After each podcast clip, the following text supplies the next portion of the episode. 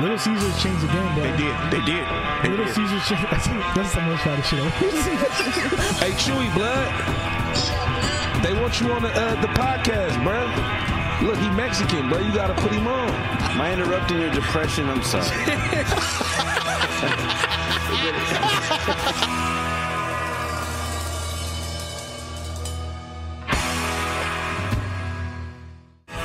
This week's episode of The Voice Party is brought to you by Big Boy Wraps. Get your car wrapped by some of the most experienced and skilled in the Bay. Big Boy Wraps, where the big boys play. Welcome back to the Voice Party podcast. Uh, Podcast. Podcast. Podcast. Podcast. Uh, this week I am introing and I am your host, Corey A. What? Snell. I don't know. I don't know, dude. I don't know. Podcast. I heard that too. Uh, it's Corday Snell. Uh, next to me, I got uh, Black Joaquin, or Joaquin as he like to be known. What's up, Joaquin? Hey, hey, hey. Uh, next to him, I got.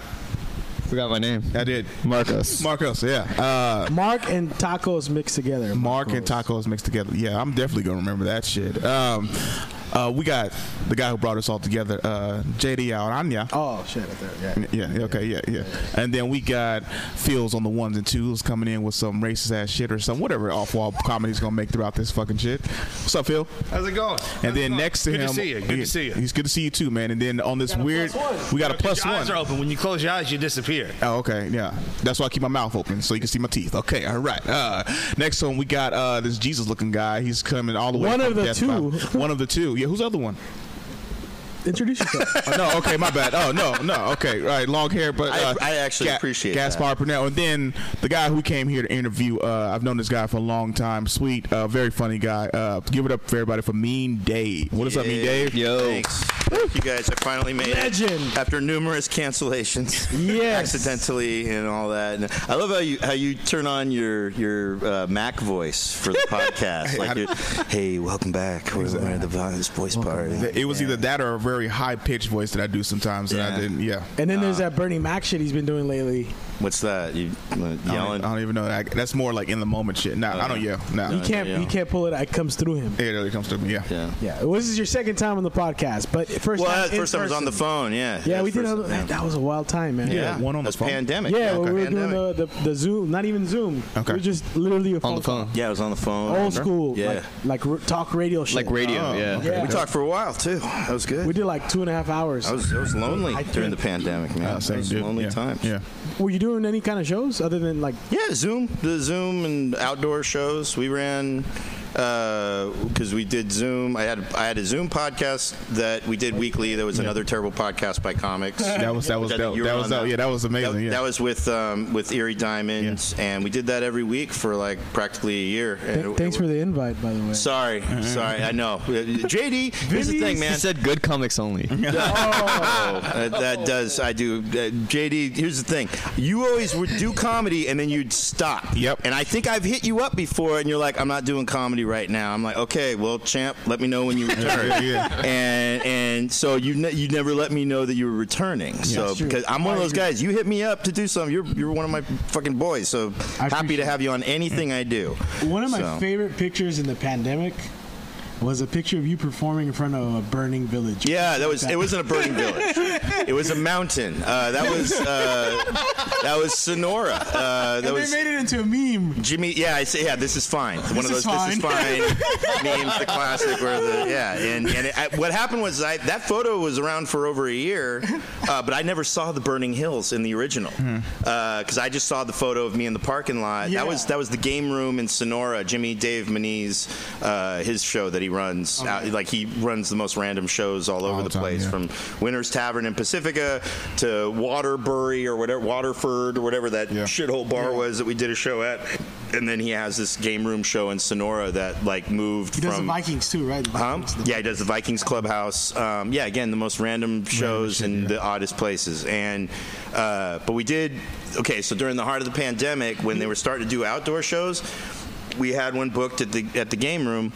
And Sonora's on your way out to like uh, Yosemite or whatever. It's one of those towns you never stop in even to get gas because there's no gas stations or something. Hot as fuck. And yeah, it's, well, it wasn't that hot, but but there was a massive fire burning through all of that area, and we didn't know if the show was going to get shut down or not. And we talked to Jimmy, and he was like, "Yeah, oh no, the show's still happening.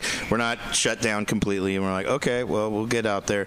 And we go out there, and we performed for five people in the parking lot, and there's smoke everywhere. Survivors. Oh, Yeah, survivors. and and the fire is visible up, uh, up in the mountains behind the area, and we're like, holy shit, we're surprised that. But it's such a small area.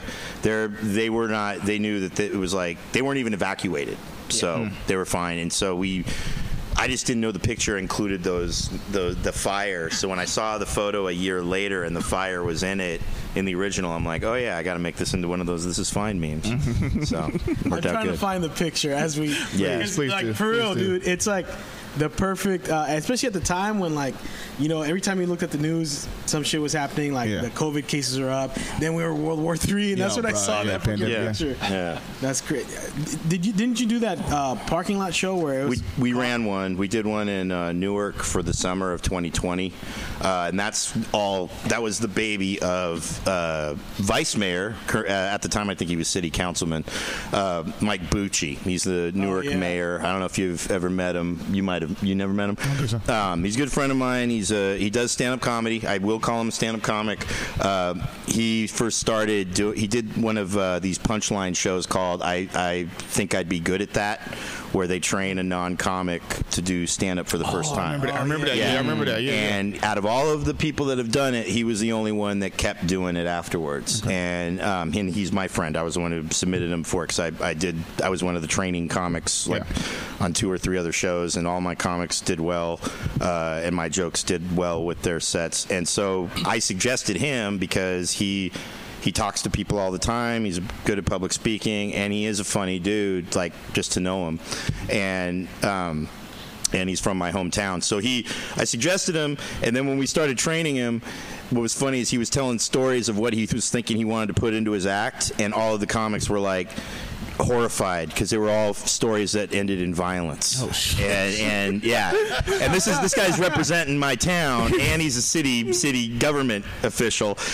And, but he's just like he's a bro. He's just a, bro. Uh, he's a regular white dude, bro. Was a skater at one point and whatever. But he got in his. I met him through doing for, through running my shows. I didn't even know him growing up, and he was only a grade or two younger than me. Let's look at the reputation for Newark. It's you Yeah, and Jesus Cruz. yeah. and This show knows Jesus Cruz. Yeah, Don't don't fuck that yeah. up. yeah. That's good. It's Newark's a good no. Christopher Titus lived there for a minute. Um, we're home to Len Wiseman, who is a film director of the Oh, of the real? Underworld series, and oh, yeah, he ma- he was married to Kate Beckinsale. so a dude from Newark was banging Kate Beckinsale. Oh, that's that's that- our that is- that's the pride of the town right there. But, but, but so was Pete Davidson. So fuck out of here. No, after he got that's Oh, Yeah. way He got- seconds. he got- he got that pussy way first. He seconds, got- yeah, and when entered a prime too. Yeah, man. That was yeah. We're talking about that's that's milf. Yeah. That's true. Milf Cougar. I still smash Kate Beckinsale, Beckinsale. yeah, yeah, yeah. She's hot as shit. She supposedly grabbed uh, Kabir Singh's junk. I did hear about that. Yeah, I did. Yeah, That's yeah. yeah. It's one of the things you in in the height of Me Too. If you ever, I mean, I'm t- telling tales out of school, but no one Kabir ain't gonna listen to this. Uh, He no, he, he was talking about how after a show she was drunk and grabbed his junk and, and how like you know the double standard of whatever you know all that shit. So I wish I would have got a picture. yeah, yeah. Well, never mind. Like- if I did it. Yeah, if, he was if- he was he was cool with it. It was just- who would complain about that? really? Exactly. Ah, uh, you I mean, know, okay, some okay. people, Some some people some, may. random twat would, Well, you well- know. I wouldn't complain. You wouldn't complain? No. Nah. I would ask her to do it again and take a picture, like just to See, that's when you get in trouble. That's what's That's when you get in trouble. I'm gonna get in trouble. Yeah. You already did it once. Arrest him. You, t- you take you take the you take the take the bait. Yeah, you take the win. Take the bait. Oh, Yeah. that's That's it. All right, Yeah. Take the W. You don't want evidence. All right, cool. I actually I just did a show where this one woman, she was sitting out. Uh, it was it was a show at the Castro Valley Marketplace. It was that Plethos uh, Oh, yeah. comedy thing run by um, Priya Guyadeen. She's a newer comic, Yeah. and there was this lady that was sitting in the hallway outside the show the entire time with and and I was like, why is is she getting a free show? Did she is she watching the show and not paying to be here? Like fuck that. So during I was closing it out, and so I was like, excuse me, ma'am, why are you sitting in the hallway like looking like you're you know, just like taking record of all this to report to the, you know, authorities. And it turned out she was the birthday girl of everybody that was there, like this party. And she, for whatever reason, was sitting in the hallway and no one addressed it. And so then I, I pointed, you know, I was pointing it out. So then she came into the room and she turns out to be like an, uh, an older, attractive uh, Eastern European woman who then was like intrigued because I'm the one inviting her. She said I was handsome, which I'm like, all right, now I know you're blind. too." and she ends up, she ends up like, uh, I, I asked about this present that was in the front row, like, like okay, unwrap the present, and then she was like. Inferring, she was flirting with me, and then she basically was inferring to then unzip her dress as if she was the present to be unwrapped. And I was like, huh? And, and you know, and you got witnesses, whatever, and they're filming me. Witnesses. Yeah, so I'm like, I, I was sitting I'm like, all right, I'll play along, and so I unzipped her dress, and I'm like, all right, that's as far as it goes. All right, keep your clothes on, all that shit, because all this could be used for evidence. And and uh, and she did, and they were all laughing, and her husband was there too. I didn't find out her husband was there, so it was all. Jesus Yeah, it was a real weird. It, they were loving it. They didn't care. It was just a wild. They're gonna moment. sacrifice you, dog. It's on the Plethos comedy uh, Instagram. You can see. Oh, yeah, yeah, yeah. and I, I've never been more terrified in my life than just this woman who's like, unzip my dress. I'm like, oh, all right, okay. Like, I hope I don't want to. I'm like, you look good in the dress. Uh, you know, she's older, man. I don't want to see it get As worse. As soon as it comes off, grab him. Like, oh. yeah, yeah, exactly. Yeah, you know, you never know it's a setup. What what what's the okay? Yeah. You, you I think you're the perfect person to ask this. What's Yeah. the craziest shit that's happened at a comedy show for you? For me, uh, what was the craziest shit? You know what's weird is I every time I forget about all of it. I really do. I don't. I don't. Crazier than the fucking fire. There's been well, craziest thing that happened. Like one thing that sticks out in my memory because I was pissed was there, I don't know if anybody was around when Chris Shapakazi was. Uh, Yeah. Yep. You know Chris. Yeah, okay. know, yeah. Chris Shapakazi was a very popular open micer. That's Yeah, you- that's that- very true. He would get That's how you- booked on shows that's how you only from his friends, Mm-hmm. and every time either he would get the show shut down or whatever. Um, he was an instigator. He he was he could be very funny too, but he was also a, a like he. He, he liked to push buttons and piss you off, and more so than even get a laugh. It seemed like, and but he's the only dude that I could I could I've seen kill at like brainwash and then also like bomb his ass off at the same place. Yeah. Um, I've seen him get a beer thrown at him and have the lady laugh at him. Oh, that guy. Yeah, Okay, and, okay, and all that. So on one particular night, he there's this Irish dude and his girlfriend in the front, and he started talking shit to them. I forget exactly what he said. It's been so long, but he, but then the Irish dude just got fed up and he threw a chair at him. um, and the thing that pissed me off is I was like, we're, we're early in the open mic lineup. I'm like, great, man, you had to end the open mic now. Like we're waiting for, you know. I was just more pissed that I didn't get to go up. Um, yeah, but it, it wasn't like it was a good room or anything. But it was just, it was, it was the old Rocket Room. But as far as like anything crazy, there has been. I just don't remember. Um, uh, huh. Remember remember when you had everyone throw their empty beer cans at you at the Burnt Ramen? Yeah, but that was uh, that's That was- from standard punk rock days. Yeah. Yeah. I did that because that's like make me feel at home. Everybody, this is I used to play drums and they would throw throw beers, full beers, like during the our sets. That was the first ever Burnt Ramen show. Wow. And he he wanted That wasn't the first ever because you you ran other ones. Comedy though. Oh, oh yeah, no, yeah, no, you're right. ran other ones with, No, yeah, with right. Johan because I used to see them and I'd be like, "Who the fuck are these people That's running true. comedy shows at, true. Burnt Ramen? How am I not in on that?" That was the second one. yeah, that was. No, it was more like the third. It felt like like you might have. It was later though. Yeah, yeah, yeah, yeah. Yeah, because I saw there were like two that you were because I remember Chris Riggins and Butch Escobar were on. That's true. That's on true. ones yeah, that, before that me. was the first one. Okay. Yeah, because and they were like, "We're in this cool punk place," and, I'm like, "Fuck Yeah. you guys, That- posers." Exactly. That's why like I have to have Mean Dave. on Yeah, yeah, no, yeah, no, and it was great. I You- did. it. you- I hosted it and headlined it. You I did remember. uh, a lot of sh- like a lot of shows there when you. I played in bands. I was in a number of bands uh, throughout the years. The ones that played there were uh, Woozor, which is one of my favorite bands I was in. Uh, you can find our music, our whole discography, available Is for that free. with Eric Newton? No, that was uh, it was it was Eric was kind of related to the guys in that band because he jammed in a band with one of those guys beforehand called God Awful, and it was a fun. I loved them too. They only played like one show. You remember, Um, right? Eric Newton. Yeah, he's he's uh, he's he's an old friend of mine. I've seen him since he was a teenager. Wow. And um, but then we started this band Woozor with these two redheaded dudes uh, that they, they just had this idea for a band that I, and they were like five years younger than me and I thought they were I did I didn't have a band at the time and so they were like come jam with us Dave and I'm like all right we'll see And, like you know I'm feeling like a like a real creep huh Thrash. it was it's thra- there's thrash, there's death metal, there's there's sludge. It's like a, a, a hybrid of all of our interests. So it's really it's got an original metal kind of quality. And um, but the funny thing was they were five years younger than me, so I'm in my early 20s hanging out with like 18 year olds.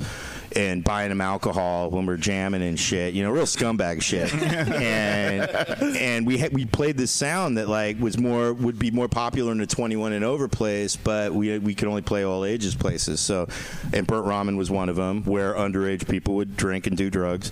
And um, at the time, not now. Um, and so, it, but but they were they were a cool band, and you could find our discography on Mortville Noise on their Bandcamp. We, my buddy Andy out in uh, Iowa was was uh, was gracious enough to put our whole da- our our whole discography, which is all our records and some unreleased tracks, and they're all good. I listen to them. Like I only played in bands that I like to listen to, and what, what um, years was this? Because that band was from '98 to 2001, I think, or 2000. this was when like the Burnt Ramen was. Burnt Ramen was Burt was Ramen. like in its heyday, like in the from the mid '90s into the early 2000s, because then they got shut down not long after the Great White Fire. Because then after the Great White Fire, then cities were putting put like clamping down on any any venue that was not legit. and those venues are so fucking important, man. They were. I mean, we had a great time at all of the ones that I had had performed. I played like Hazmat was in Oakland. I performed there. Um, there was this one called Victory Warehouse that we played at. There were all kinds you, of would lofts. you consider the Stork Club like that?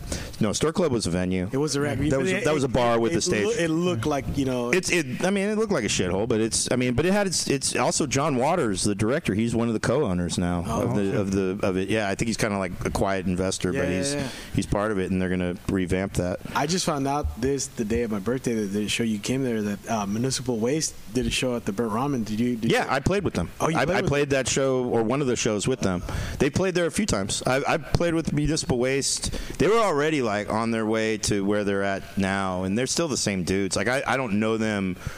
Like they wouldn't remember me, but they would remember my band Funeral Shock because they were friends with Jeff, the bass player. And um, Funeral Shock was the band that I was in that had the most notoriety. We played at uh, Gilman and Burnt Ramen and all the all the main punk places. But um, uh, Municipal Waste, their first album was on Six Weeks Records, which is my my buddy Jeff, uh, his label, and and so that that was Waste 'Em All, and then they got on their other labels and shit, and, and so we played Burnt Ramen with them. That was a crazy show. We played it. Uh, we played this uh, show, this festival in El Monte in like 2005 with them, and yeah, they're cool dudes. You know what used to crack me up about those Burnt Ramen days? The, sh- the show, the flyer would say 8 p.m. The sh- the band didn't go on till like Oh yeah, I just 1 a.m. I just experienced that. Well, that was those are the old days, but like people would want to catch Bart now. Um, you know, I just went to a show at a place called the Church of the Buzzard, which is like kind of like one of these places um, in Oakland, and uh, I saw a great band that I'm into now, uh, Aquaria. They're out of Nevada City. And they got some members that are from the Bay Area, and um, and I saw them and this other band, uh, Amarok, which are really good. That are uh, I forget where they're from, but they played a really cool show there, and um, yeah, they said 6 p.m. Show didn't start till eight, so yeah, Yeah, it's yeah. you know don't believe the time. yeah. Do you ever think about doing music again? I, I don't not at the level I did. I got invited to actually to see about playing drums in a, in a band I really like called Swamp Witch. I, thought you, Uh, I thought you did guitar and vocals. I play guitar and vocals in bands. That's that's what I played in my last band with Eric Newton, Bad Touch. But um, I have an idea. what's this? Sean Boyle's drums, Eric on bass, Hmm. and guitar and vocals. You, Eric who? Newton. He doesn't play bass. Oh, he doesn't. No. Eric would be the drummer. No, Luigi. Eric- Luigi plays dr- uh, bass. I don't. Here's the thing: comedians are the worst people to play in bands with. Man, I, there's a reason why I don't have a band with any comedians. You kidding me? It's bad enough doing a show with them. Man. Like fucking, I want to. I want to get down with them. Um, no, and they're cool. Like Sean, I actually thought about uh, like maybe hitting up to jam and something, but you know he's you know he's busy with his own shit. Plus, I'm, got I don't four bands and I shit, don't. yeah. Yeah, and I don't have any. My equipment's all in a storage spot I can't get into because my buddy's you know got it buried in some hoarding shit and and he likes to have sex parties there. So my, my amps have all been fucked on by now. Goddamn. Um, yeah, exactly. Who knows if they sound? It's a little good. more rock and roll. yeah, there's there's there's That's called seasoning, baby. yeah there's fluids there's fluids on them. Yeah. I'm sure Marco's got fluids all over his shit, right? We don't have to talk about that. Little I aside, mean, little- that's what it is. So, but no, uh, I, I played. I actually had jam in a band. Not it's not it's not a regular band. It's a project. Uh, my friend Frank Ripple. He played bass in all these bands that are somewhat known in the underground, from uh, Plutocracy, Agents of Satan, uh, Calmex and the Riff Merchants, and Christian he's a, band. He's a huh? yeah. He's a very he's a very like he is an amazing bass player, and he lives in Gilroy. He's got a family now. He works all the time, so he does this project called Bass Gaper, uh, and the name alone is like an evolution. He got into the word gape. For some reason, if you don't know what gape is, it's mm-hmm. if you look it up, most likely you'll see porn related to it. Uh, gape basically is like a, a wide opening. If you look up, there's like gape porn, or it's where it's anal, where they're trying to make the the anus, Oh, like- you know, a, mm-hmm. yeah, like stretched or whatever. That's a gaping hole. All right, it's like ah. a He's, gaping. he's about to pull it up. Right Yeah, now. exactly. So that's what gape is. So he just got into the word gape, and then he started. He had this Twitter account before it got like kind of banned or whatever. He just liked to make problematic tweets, and and one of the one of the tweets he made was called was Gape Tard, and uh, he made a band called Gape Tard, and that was with another person, and so that person couldn't keep that going, and so he ended up making Bass Gaper, which is his band. He goes by Gape Freely, which is like Ace Frehley from Kiss. He goes by Gape Freely, and and so and it just cracks me up. Just the No the, the word gape. It's so stupid. Yeah, yeah. Yeah. I'm sure I could find it. Yeah. There's no porn didn't come up immediately. Not really? Okay, well, then the maybe I'm- definition- Save thing The off. definition be Yeah, or become a it's got wide parent- open. A wide got- open, yeah. You got yeah. parental controls on your phone? no. Yeah. There's porn on my phone 24 seven. Yeah. So gape, gape is well, gape is definitely a, a yeah. It's a it's a it's definitely a, a- an adjective used in, in a lot of porn. I have seen. To, not to, not Yeah. to go off topic. Yeah. I've seen your your um your Bat Kid bit. Oh shit! You found you found you. f- There it is. Is it a wide open anus? Yeah, there you go. Yeah, it's a gaping anus right there. It's a drawing though. It's not a real one. That is definitely The that's gape, gape. basically, gape is related to blossoms, and if you don't know what blossoms are, God bless you. All right, go. Don't look that shit up. It's Look up terrifying. blossoms now. Yeah, there you And go. we can't just stop at. I only learned that from a John Waters movie, uh, uh, yeah. Dirty Shame. Learn what blossoms were. Okay. Yeah. Oh no, see that's just flowers and shit. No, it's not just flowers. A blossom, a, blossom is in, se- in Blossom's porn. also a pop band. Look up blossom porn. Look up blossom, Blossom porn, porn? and you will be horrified, sir. Oh, I'm not sure I want to. see Yeah, exactly. It's gonna make me Not like. to- Yeah, yeah. Oh, it could. It It could, could. yeah. Yeah. if it doesn't, you know. While he looks for that, Yeah. your Bat Kid. yeah, um, the Bat Kid bit. Yeah. I've seen that shit. Like, I, I, would you say it went viral? Because I've seen a lot of. Not No? really. I mean, it hasn't gone. I haven't. None of my things have gone too viral. I mean, it's the most seen thing, like on like YouTube, my Yeah, my, because on I, my channel. I got it on recommenda- recommendations. Yeah. and I see it has a lot of views. yeah, yeah. and it just like randomly one day showed up on Mhm, my, on my yeah. um, and then when I first hit up Bridge to do a show, Mm-hmm. um, the guy had already seen the guy who was in charge at the time had already seen that video. oh, really? No shit. Yeah. Wow. And I just didn't know. I didn't know the guy. Mm-hmm. I don't know how the hell he. So that's what I'm saying. Like, yeah, that, It, there's people who've seen. Yeah, the, the, I get. It's out of. It's funny because it's like I'm. because you're no- a well-known guy. Man. I'm known in the Bay Area, Bay Area. and sometimes people might know of me from something here and there. I'm not like too well known. I haven't done anything that's that viral yet, uh, and I don't. You know, it's like I yeah, you want things to be viral, but I also am not like seeking it out the way a lot of people are. You did mention that in our last podcast that you're okay with just being a good local comic. I love being a good local comic. I'm not. I mean, not just okay with it. It's like it pays my bills. Anything pays my bill. Yeah, of course, I'd want things with more more money comes more problems, as the great Biggie said. Um, I'm in a nice state where it's like I make enough to live. I'm under the poverty line, so I collect EBT. I'm like I'm good, and I got I got free insurance. The I, I, I'm like, if I, I don't mind coasting, man. I didn't, I didn't get into comedy for all this fucking being on the computer all the time and worried about shit going viral. I was talking to, there's a really good comic, Kiry Shabazz. He's, Oh, yeah. he's a very, a very good comic. He's been on TV. He's got shit that like he wants to go viral with like bits and stuff. but Young he- guy too, right? fairly young. He's in his thirties, I'm sure. Um, uh, it's mainly his, you know, he's a big guy, he's a Yeah. big black dude, so he he's like thinking based on on his health, he ain't gonna live long. Um, no, he jokes, but yeah, exactly. He's a big yeah, dude. yeah, yeah. He's And big, but yeah. super funny. I lost to him at the Rooster T Feathers competition Oh, in 2014. I took second, he took first, and he like literally almost like practically he didn't steal it from me, but he was the 12th spot in the comic 12 Oh, okay. comics, Yeah, and I wouldn't say that I even though I knew I had the best set, I just know how competitions are, and I'm like. I picked my top three if it weren't me, if I'm not in there. And I'm like, I wouldn't be surprised because the likability and all the jerk off factors. You're scary. Well, it's not just that. It's I'm more. scared. It's more that I do jo- I like my Bat Kid joke. I do jokes that people might laugh at, but then judge me for and be like, "I don't like that. That's not right." Yeah, kid, kid, kid's got leukemia. You know, something like that. Um, Have you heard that? Bit? No, I have it's not. it's a, it's basically just the I was stuck in traffic the day they were filming the Bat Kid Begins, Uh-huh. and uh, I was like Make a Wish Foundation threw a parade for this five year old, Oh. and I, I didn't know about. I was like, it's a great event, you know, hundred thousand people, but I was there, I didn't know shit. I was just stuck in traffic, and when you're stuck in traffic, you yell things you don't really mean, like somebody better be dying up there, and it turned out somebody was of leukemia. So, and I go on and I go on to make a whole case that uh, actually I do an extended part of that bit that a guy got arrested for something similar for in Canada and prosecuted uh, over a joke over because what I say is like okay this kid. Uh, I did, and this all came from like having an argument online with somebody. Yeah, I, uh, I was having an argument online with this dude who, um, if, in case you didn't know, podcast JD's going to the bathroom right now.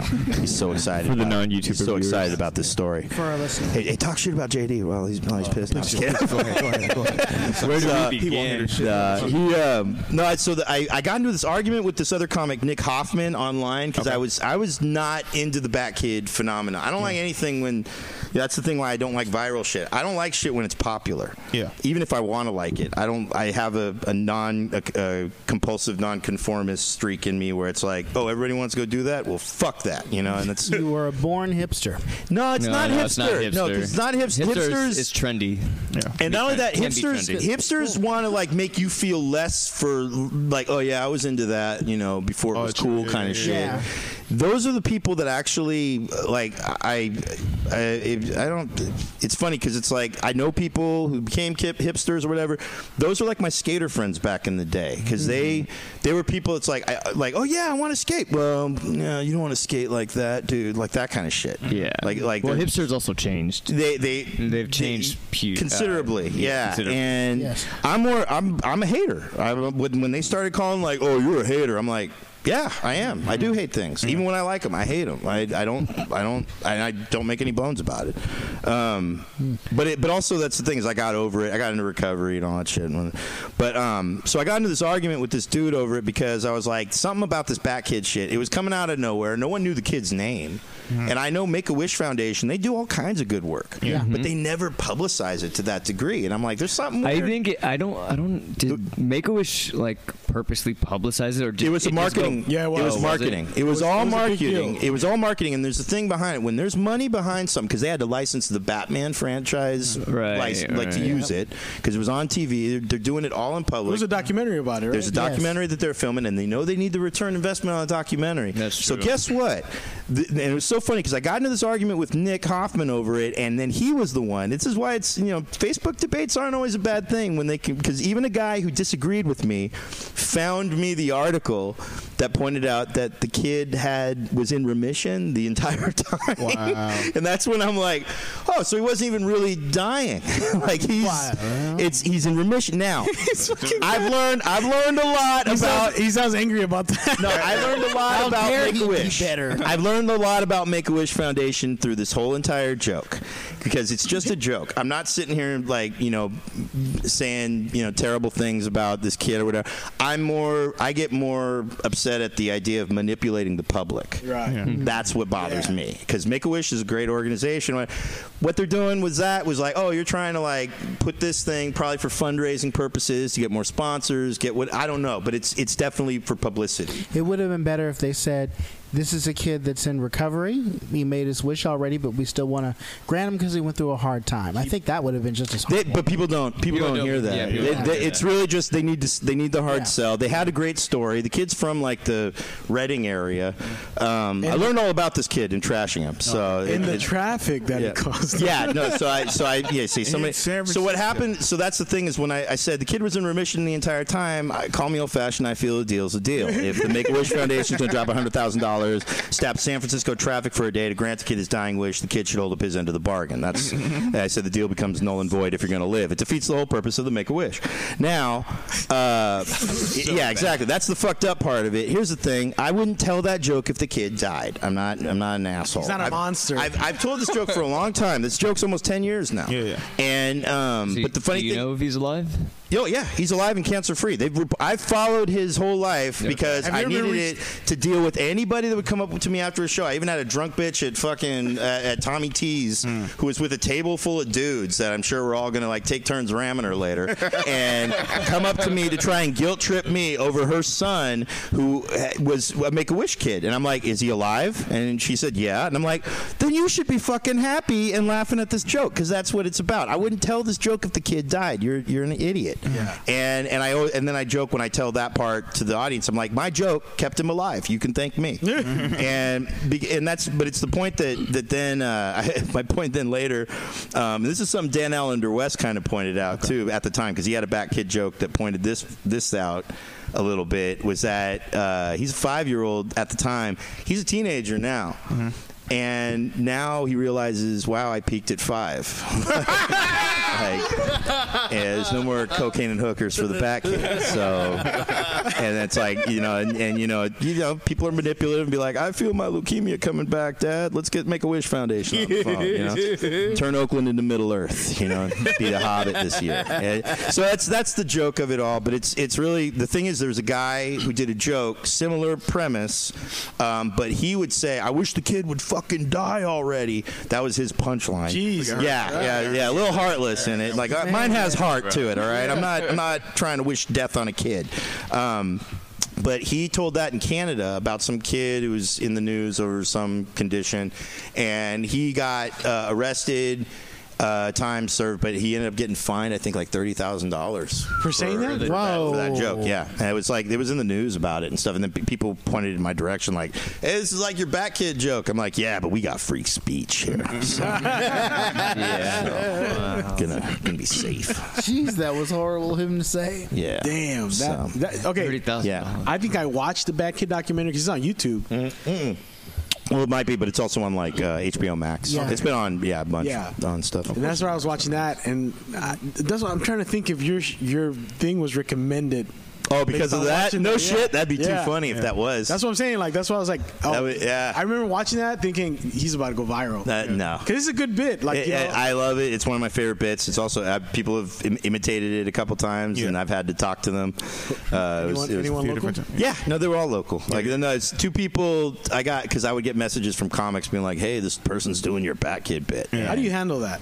I just messaged them and, and said, "Hey, someone gave me a heads up. You might be doing a bit that's like my back be- Kid I'll be bit." and, your dreams. and I said, "And this is like, just don't look No, I'm like, all. I have to tell them is like it's on it's on YouTube. Yeah, at this, yeah. So if your joke is from before that, more power to you. But and it's people that I knew. Or uh, one was a guy who was a random dude who used to live in town from somewhere else, and um, he claimed that he had the joke, but I didn't care, and I never saw him again. And then. Um, the other guy was a local comic that he, as soon as I told him, he was like, "Oh my god!" Like he knew that he thought he he thought he thought it up himself, and then he realized he heard it from me. I hear that happens a lot in comedy too. Yeah, He can. Yeah, Well, sort of like it'll come in by osmosis and the, they integrate it into their set, and then like, oh wait a minute, that wasn't mine. Yeah, How many times would you say that's happened to you?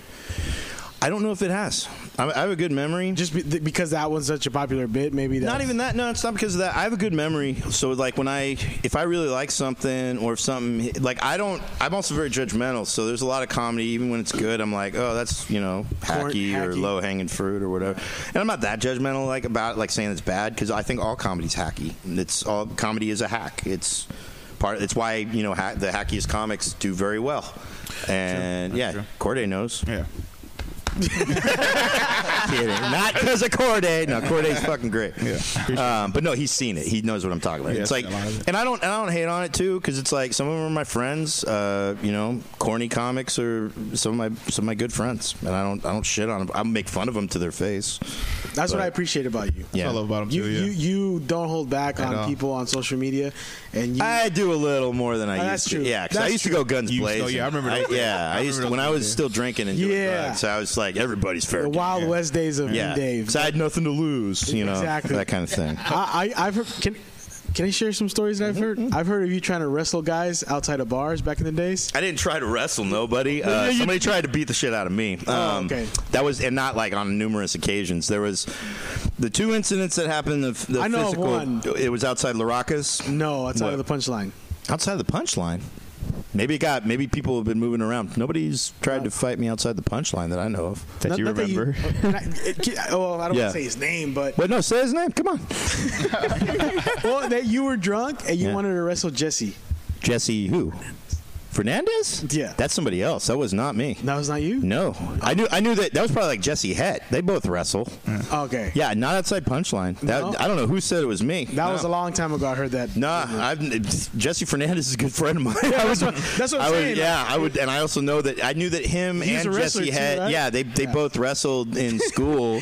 I wouldn't. Yeah, not only that, I, I love his comedy. So Yeah, he was I never guy, yeah. The only people that I had physically see. There's rumors. And That's why never, I wanna clear You never know. you. Yeah, that's funny that that would be the case. I'm like, wow, people give me that kind of credit. No, never. I, not only that, I respect the punchline too much. you beat the shit out of those guys. Nah, nah, I respect the punchline too much. I've only the only two physical altercations I got into, and not saying that I've had other incidents, but they didn't result in physical violence. Um, but uh, one was outside Laracas, which is right next door to Cobb's. It's Yeah. the bar. Yeah. They used to have an open mic there, and I was I was drinking that day. It was I think it was 2013, and um, I drank at, at Amnesia first, and had a weird manic set there, and then I was in a very resentful state. I think I just visited my cousin's grave. Uh, for the first time in a year, and I had this weird, like, kind of like fuck everything attitude that week, and um, so I went there and I met a homeless dude outside whose name was Focus.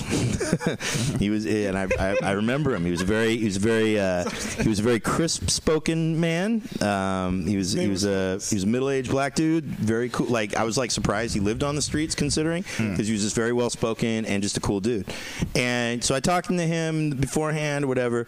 And then as the night wore on, I was drinking more, and I got into all of these different like, I was literally uh, uh, trying to piss people off. On like, there's a comic uh, at the time, Darius Monday. He used to live around here. You remember Darius? Yeah, yeah. He's a little dude. He with a homie. Yeah, okay. And I was trying. Darius was a dude who, you know, he would always get mad at me for no reason. And on this particular day, I'm like, well, you're gonna get mad at me anyway. Might as well piss him off. so we're talking shit to each other, and I was like, Darius. I said this to Darius, and I said this to another comedian that got another. That I got. I said, Darius, if I were you, I would just quit comedy and focus on being a good dad. and I've said that to people before, and and and I said it to people that I meant it too at the time, because I think comedy is like unless you're folk, unless you got like your priorities straight, like putting comedy ahead of like being a good family man is I don't think is a good idea. Um, and so he then it was the funniest part. He slapped me, gave me an open hand slap. And I said, Darius, give me your hand. And I took his hand, I put it on my heart, and I said, My heart's not even beating fast.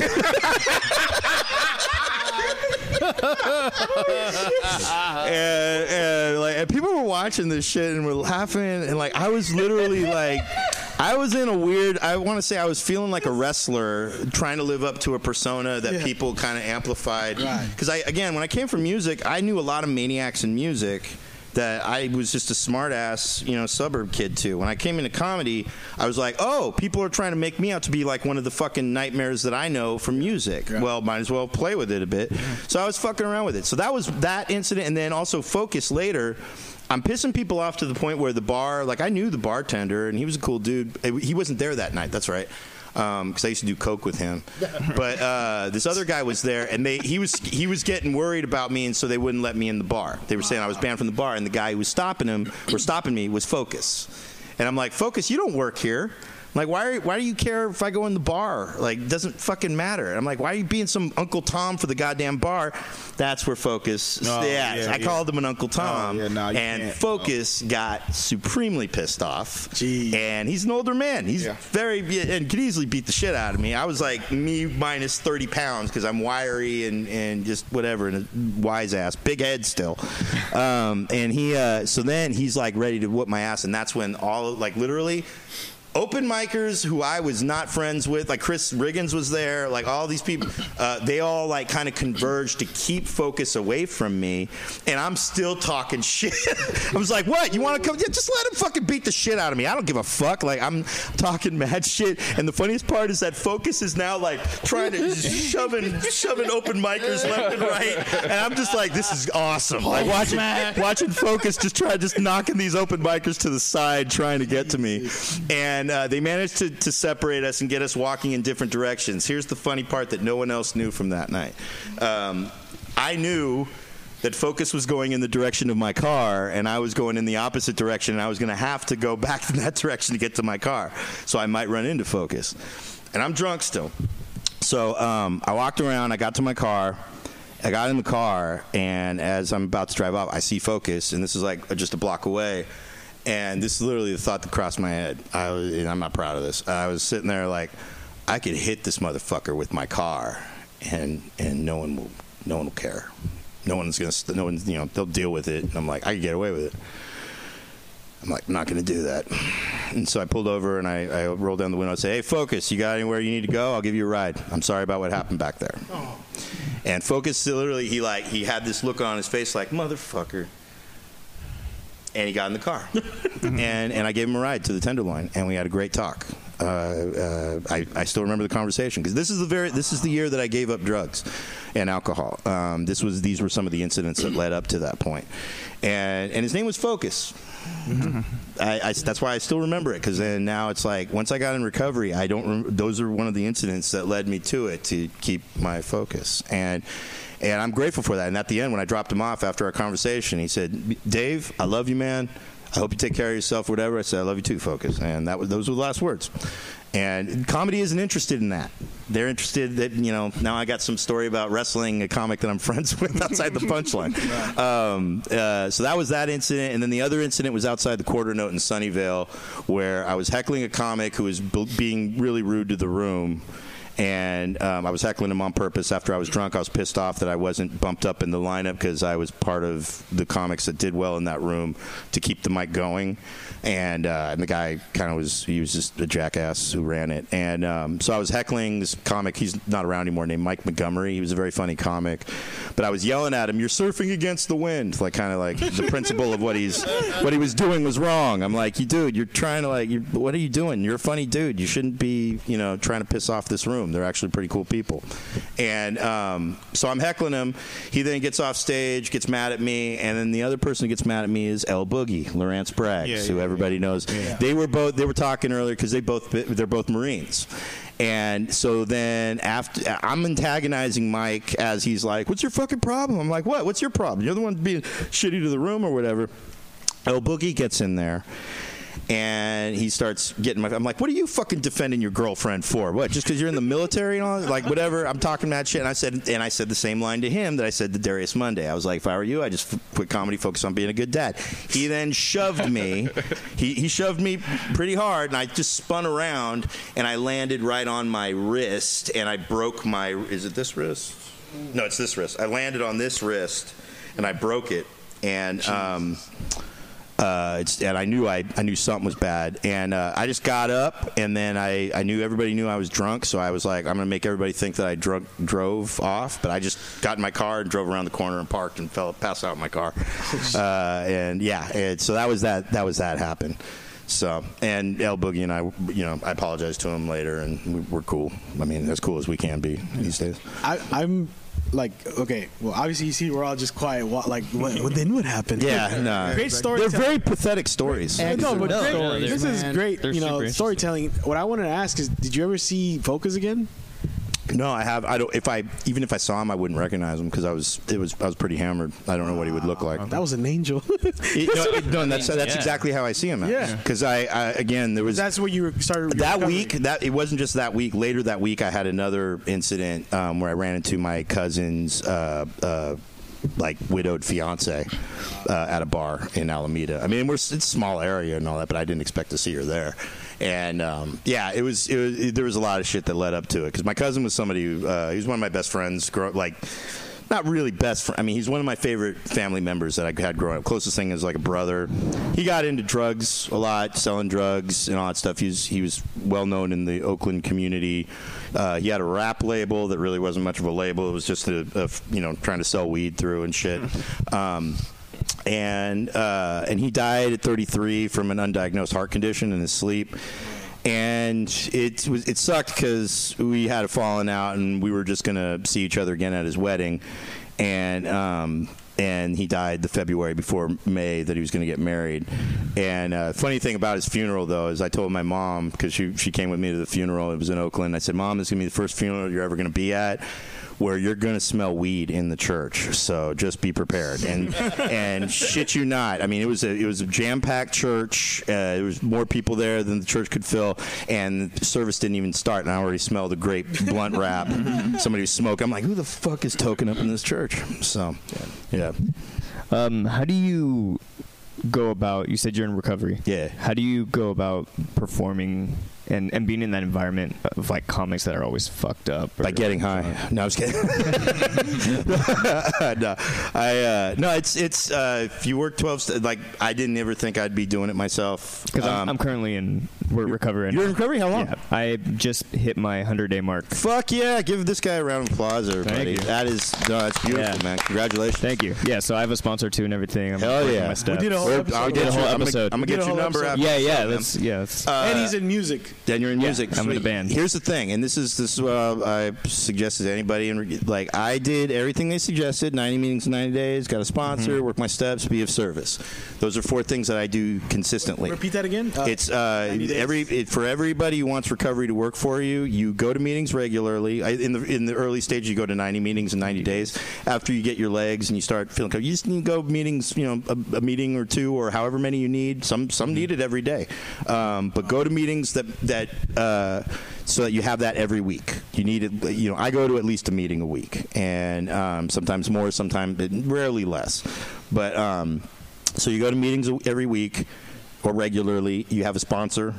Uh, you work your steps with that sponsor and apply those principles in your day-to-day life. That's it's not just working steps because the step work is there with your sponsor, but the things that you learn that you hear that you apply them day to day? Because like I learned that at a job in San Francisco uh, because every time I was I was working at this new job I would feel my impulses to want to do my self will want to like mm-hmm. oh fuck this they're taking breaks they're doing whatever. Yeah. and then I would be like stop normally you always want to like just say fuck it and go on like whatever hey how about you just do the like go clean this go do something unex- Worry about yourself. yeah, worry not just about myself, but like do something that I'm I'm working here, right? Right, I'm right. supposed so do be of service. That's where, and then the fourth part of that is uh, have always have a service commitment. So that Mm-hmm. means you know whether you're secretary of meeting, even a coffee greeter, or a coffee maker, or greeter. Um, right now, like my service commitment is I find speakers for one of my online Zoom meetings that I, I'm, that's my home group. But um, but if you do those four things regularly, the thing is you're gonna have life's gonna show up. You're gonna have problems, but what uh, I like what my Life's gonna show up. That's a good. that's one. what we no. That's what No, that's it. Life shows up, okay, man. And that the, the the key to recovery is you do those four things is like training. Uh, I, I the best analogy I've had was after I just watched uh, the last season of Cobra Kai. I'm like recovery is just like what Ralph Macchio's doing when because he's like sitting there sanding the floor, painting the house, painting the fence. He's like, why the fuck you got me doing all these chores? And then he's like, here, stand here. And he's like, show me sand the floor. And he's like doing it, and then he goes, ah, you know, he starts showing it in action. That's what recovery is. You're training yourself to Right. to get all these principles and get all these tools so that when bad shit happens or even good shit happens, you know, like, oh, okay, cool. I need to go do this now. I need to, you know, where I would normally go right and, and go and have a drink, or go and get high. I need to go left. I need to, you know, I. You start learning where to put yourself in better headspace. Yeah. Uh, like for instance, so I do comedy, it's a job. I've always looked at it. I the whole reason I got into comedy was to make it a job. I don't do it because I think there's nobility in it. I don't do it because it's it's some passion. Like my passion was music, and I've gotten that out of my system. Um, I love doing stand up because it's the only job I've ever had where I've been rewarded for being the jackass that I am. and I, every other job has always tried to change me. Every job I've had, for even working in video games, I, work, I tested video games for 14 years, and I fucking hate all of the people that worked in video games mm-hmm. because it's it is like Crazy. That's someone's dream job. they're more like the people in Office Space. Even Eric Newton is one of those motherfuckers. That's that's why Eric Newton has. I I love the man. Have no respect for him though on a professional level. Especially the fact that he became a comedian because he was my drummer in a comedic band. Yeah. And the whole reason I went into comedy was to promote the band. And then he quit the band because he didn't like all of the bottom level open mic comedy that we were dealing with at these gigs. His his episode with us was Yeah. called "Comedians Are Terrible People." That's that's his line that he said to me. He says, "But you're funny, Dave." I'm like, "Oh, thanks, Eric. You're quitting the fucking band." And we still, I still had to drop his ass off at home after he told me that shit. That was after I took a piss in Oakland, and um, like we stopped after a gig. It was a terrible gig, and we pulled off. And I took a piss, and I came in. and He was like, he got out of the car to tell me this shit. He goes, uh, "Dave, man, hey, I'm quitting the band." I'm like, he goes, uh, "Comedians are horrible people, but you're funny though." And I'm like fuck, you want to walk home? Like, fuck, I was so mad. And, um, yeah, and then he even like we were going to reform a year later and do. We had a gig booked, and he didn't show up to the gig. Wow. Yeah, I was fucking let down like a motherfucker. So I was really mad at him until I got in recovery. One of the first people I saw in my first week of recovery was his older brother. He has a brother that's like ten years older, uh, named Sean, and he. Uh, and I'm not breaking anonymity saying his name. He's pretty public about his recovery. He um, he was in a meeting on my seventh day that I went to, and I thought he looked familiar. I saw Sean uh, one of his last years uh, when he was still drinking and getting high. He got drunk at a party that Eric went to in Newark. And, um, and I barely knew Eric at the time, but uh, I heard about this dude that was shit faced who fell on his head. He like was drinking a bunch of vodka, fell on his head, and hurt himself, and then he bounced. And and Eric's mom was at the party looking for them. So yeah, and everybody was lying, saying that he wasn't there, that he didn't come by and shit. So we all had to lie for Eric. And uh, but yeah, so that was that. And then uh, so yeah, so when after Eric quit the band and then he started getting into comedy, which was like 2015, I want to say. I saw that he was going to open mics. He was posting about it, and I'm like, you fucking asshole. Like I was, I, we were cool by that. We were cool then. and he's funny. He's so No, he wasn't funny at first. Oh, He's always been a funny dude. Yeah. Don't get me wrong. He's Yeah. always been a Yeah, funny yeah. dude, and if the, and I knew he would get it. Yeah. But I had so much fun watching him be terrible at comedy for like he was he was not good up until the pandemic, and uh. something about when the pandemic hit, and just before that, you want to know why again? He quit drugs and alcohol. He actually evaluated because he was he was doing a lot of open mics and partying with these people, and and he was You've- kind of Yeah, before. that's, Yeah, well, and- that's why I knew he was sober too. yeah, and he was starting to go in these circles, and and he has he has his brothers in recovery. He's seen the effects of it. his dad. I think died of um, died young. Uh, they have a lot of history of disease in their family. Um, of like certain just health issues, and he's aware of it, and that's what he was. He's posted about that, and, and I'm very happy for Eric today because Yeah. he he's always been a cool dude. Like even though even our differences, we were young dudes. I had a cocaine problem at the time too. He had a shitty girlfriend, and and so we, yeah, it wasn't it wasn't a good match. We had, we made great music though. I still Yeah. love the music that we made, and he um, he's a, he's a great drummer, and but he ended up. Uh, once I, again, like once he started getting to comedy, and I would see his sets, and I would just be like, "Yeah, that's right, bomb, motherfucker." Like, and he was always super positive to me, so I, I say that lovingly. No, yeah. But once he got it, like it was funny because I told him, I said, "You ever?" Even when he was terrible, I said, "If you want to set it like you know Vinny's Bar and Grill." Sorry, I didn't. I haven't hit you up yet. Uh, but I was telling him, I said, "Hit me up. I've got shitty rooms. That, not shitty rooms, but like rooms where Yeah. comics that are newer can do can do their sets." And he never did. And then once I uh, he got a laugh out of me, or I started seeing that he was getting some bookings on some cool shows. So I'm like, I can book you now if you're like doing that. And I booked him, and he's yeah, he's had good sets. He he had a set that was tough at Branham Lounge. Uh, outside. We did we did our show outdoors a couple Oh, yeah, times, yeah, yeah. and um, it was why they still had indoor still have- shows yeah. because their their patrons there can be fucking assholes. Big and, time. Yeah, and we you- went, you and, went- and, and you remember What the? oh, that bar. San Jose? yeah. Oh, that was that was absolutely the worst comedy show I've It's ever been one of to. it can be. Yeah. I love I love the producers. yeah, but, but, no, the, it's the, the, the crowd the, was patrons horrible. can be terrible, and yeah. so we were running. And they're it- all- and the- well, sorry to interrupt, but No. they were all saying like, "Oh yeah, the, the show was good," blah blah blah, and I was like, "You guys weren't even paying attention." You That's guys how were- they are there You guys are times. fucking talking over everybody. That was weird. People that were talking Yeah. the whole time to each Yeah. other. Hey, you, You were guys were calling like, the fuck? Sometimes they aren't even that friendly. I mean, That's sometimes true. they'll be that rude and and be like, "Yeah, you guys suck," you know, just shit like that. And There was one comic that wasn't. Yeah, no, believe me, Carrot there's Top. yeah, it's so we ended up we ended up being um, we ended up doing the show outside, right? And and we were and it was the first one I did outside actually, and Eric was in the lineup and.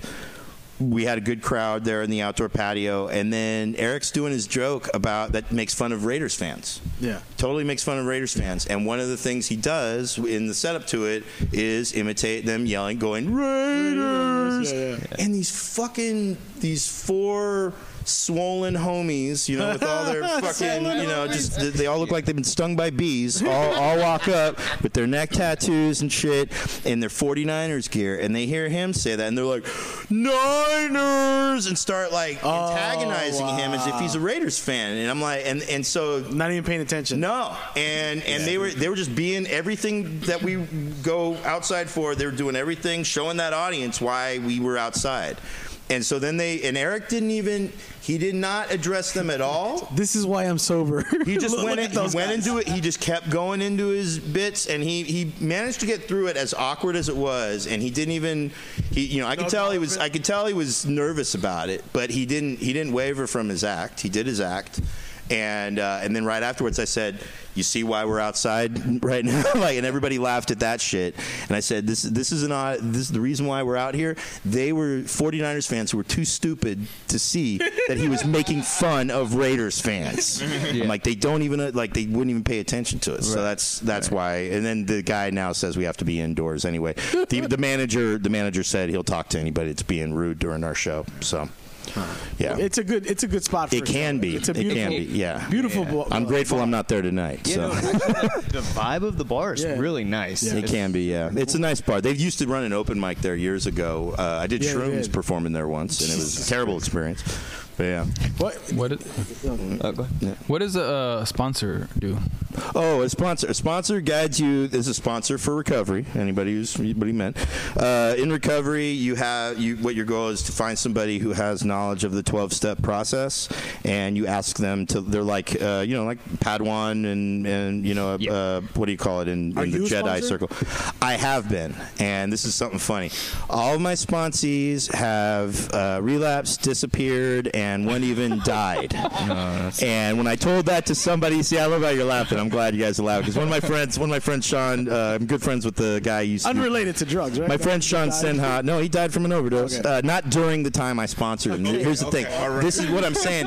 This has nothing to do with me as a I was sponsor. about to say this on your Because this is this was no, I know because this is exactly what my friend. This was so funny. My buddy Sean's like, "Do you sponsor anybody?" He goes, "Yeah, uh, yeah, I have." I said, "Unfortunately, they've all like disappeared, relapsed.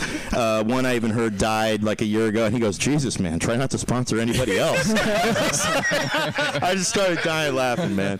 And but the Just one is, of those things. it, you get into recovery long enough, and this is the thing, man. I, I, I never, when people ask me to be their sponsor, I have no problem saying, of course. Here's the thing, though. I cannot. Uh, I'm not responsible for that person's Right. ability to manage their recovery because the recovery starts with you as you as you're figuring it out. Yeah. Um, you can't. You can only bring a horse to water, man. And Yeah. unfortunately, I get these people that like. I've had one guy get up to step two, and he did. He did pretty cool. And, but then he, unfortunately, he has a lust for the ladies, and was kept getting in relationships in his first year, and it kept sending him back out. And it's Yeah. it's not easy. That's crazy how much uh, like that pulls people back into drug. A heartbreak. She well, it's because seeing it as a well, I mean, there's thing. people that there's people that fuck in recovery, man. Like in their Yeah. they, they You're not because supposed they're. to.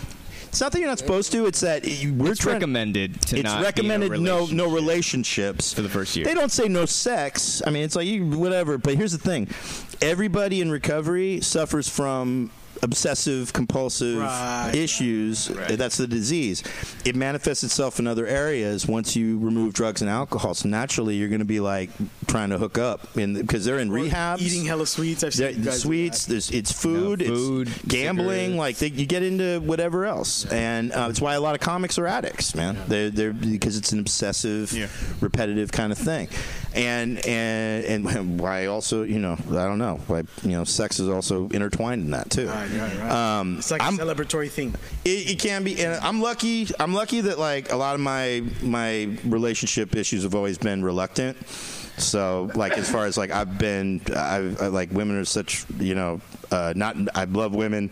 Unfortunately though, my luck in relationships has always been terrible. So I have a very good bad attitude towards it. So it's like I'm like yeah, it's a, I'm not gonna bother, and I'm I I don't you can meet a beautiful woman as soon as I find out she's in recovery. That's my first concern more than trying to like do it. Same thing with comedy. As soon as I see a woman that I might be attracted to a woman, as soon as I see her do comedy, I'm like, all right, there goes that boner. Like, I'm like, Yeah. I do not because I'm I'm not. respect for the- I, I I I do, and I I also I love women comics. I think they're and I think they're hilarious. I just there's something about.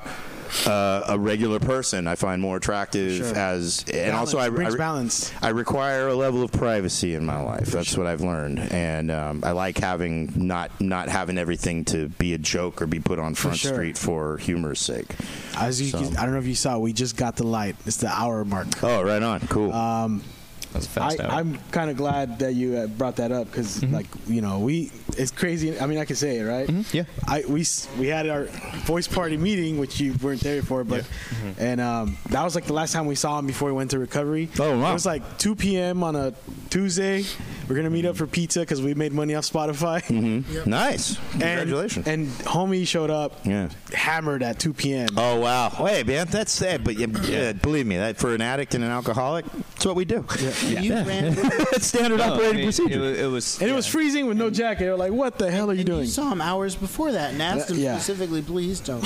oh, you asked? Uh, yeah. So it was one of those things. Yeah, yeah, it was it was uh the second you had a free second, which I had too much of, was Yeah. oh, there's a liquor store right there. I could just have one. Mm-hmm. Yeah, that's that's I me. could just Yeah, have- same thing, man. Just one more. and Just then one more, I can tie it off. I can yeah, tie it off, and then Yeah, next thing you know, I'm picking a fight with a comic in the back room Yeah. for fun who's like twice my size. And, and the, thing, the thing that was scary. one is too many. A thousand's never. Never enough. Never enough. The thing that was scary is like his band starting to get, you know, it's starting to pick up, Mm-hmm. and it's like I've seen this shit so many times where someone that's talented. Mm-hmm. Yeah. Yeah. Here's the thing. Sad sight to Recovery see. is your is your, recovery is like a spacesuit. Is what my friend told me. It's like you do work a strong level of recovery. You feel like you have this like kind of suit that allows you to go into space, and you're gonna be you're gonna be around the shit. Here's the thing: you ever feel yourself getting in uncomfortable areas, you have the tool. You call people. You know, it's always Right. good to bring a sober buddy. Uh, Right. Don't go into anything alone if you know you're going to go into certain Right. territory. If you have business someplace, that's business. As soon as business is done, don't be lingering around too much around the elements and all that. I had one one time in my entire uh, going on nine years uh, in recovery. Congrats. I've had I've had Congrats. thanks. I, I've had uh, one moment where a substance was in my system. It was at the four year mark, and I was at the point where I was kind of like uh, curious. I'm like, I wonder what would happen if I had a drug or alcohol in my system. I wonder how I'd react to it. Well, be careful what you wish for, because after a show, I, we went to a bar next door waiting for a ride, and I love me some sugar free Red Bulls, Same. right? Same. So we all love the energy drinks, and my friend, uh, comic, I'll name her, Brooke, Brooke Heineken, uh, good friend of mine. We laugh about this to this day. Um, she she knew I, I love sugar free Red Bulls, so she went and grabbed me a sugar free Red Bull Red Bull from the bar. Now it came back. I had the can with some in it, and a glass filled with ice, and the Red Bull with a straw in it. And uh, and I was remember thinking like, oh, that's a lot of Red Bull in the can for the you know, but whatever. There's a lot of ice in the in the cup or the glass. So I start drinking it, and it just tastes like you know terrible sugar-free Red Bull. And um, I'm telling some story, and then in the middle of the story, I just remember thinking like, man, I feel real good. This is a good night, man. This is you know good friends telling you know having fun telling a story, just like that. This nice feeling. Took the, the next sip, and that was the first time I tasted it. I was like, oh fuck there's vodka in this thing. Like it was because whoever made it poured the Red Bull and poured the vodka on top. So the vodka was still seeping into the bottom, and I'm drinking from the straw that's at the bottom of the glass. So I didn't taste it at first. But once I got to the like, I was like about a third into it, I could taste the vodka. And I was like, I had alcohol in my system. That's why I feel so fucking good right now. I'm like, I knew it had to be bullshit. And uh, and I, I asked, I I turned just happy. I know. I turned to Brooke. I turned to Brooke. I said, "Did you see them put alcohol in this?" And she goes, she got scared shitless. She was like, "Oh my god, uh, is there is there?" alcohol?" I'm like, "Don't worry if there is. I'm pretty. I think." I said, I'm pretty sure there is.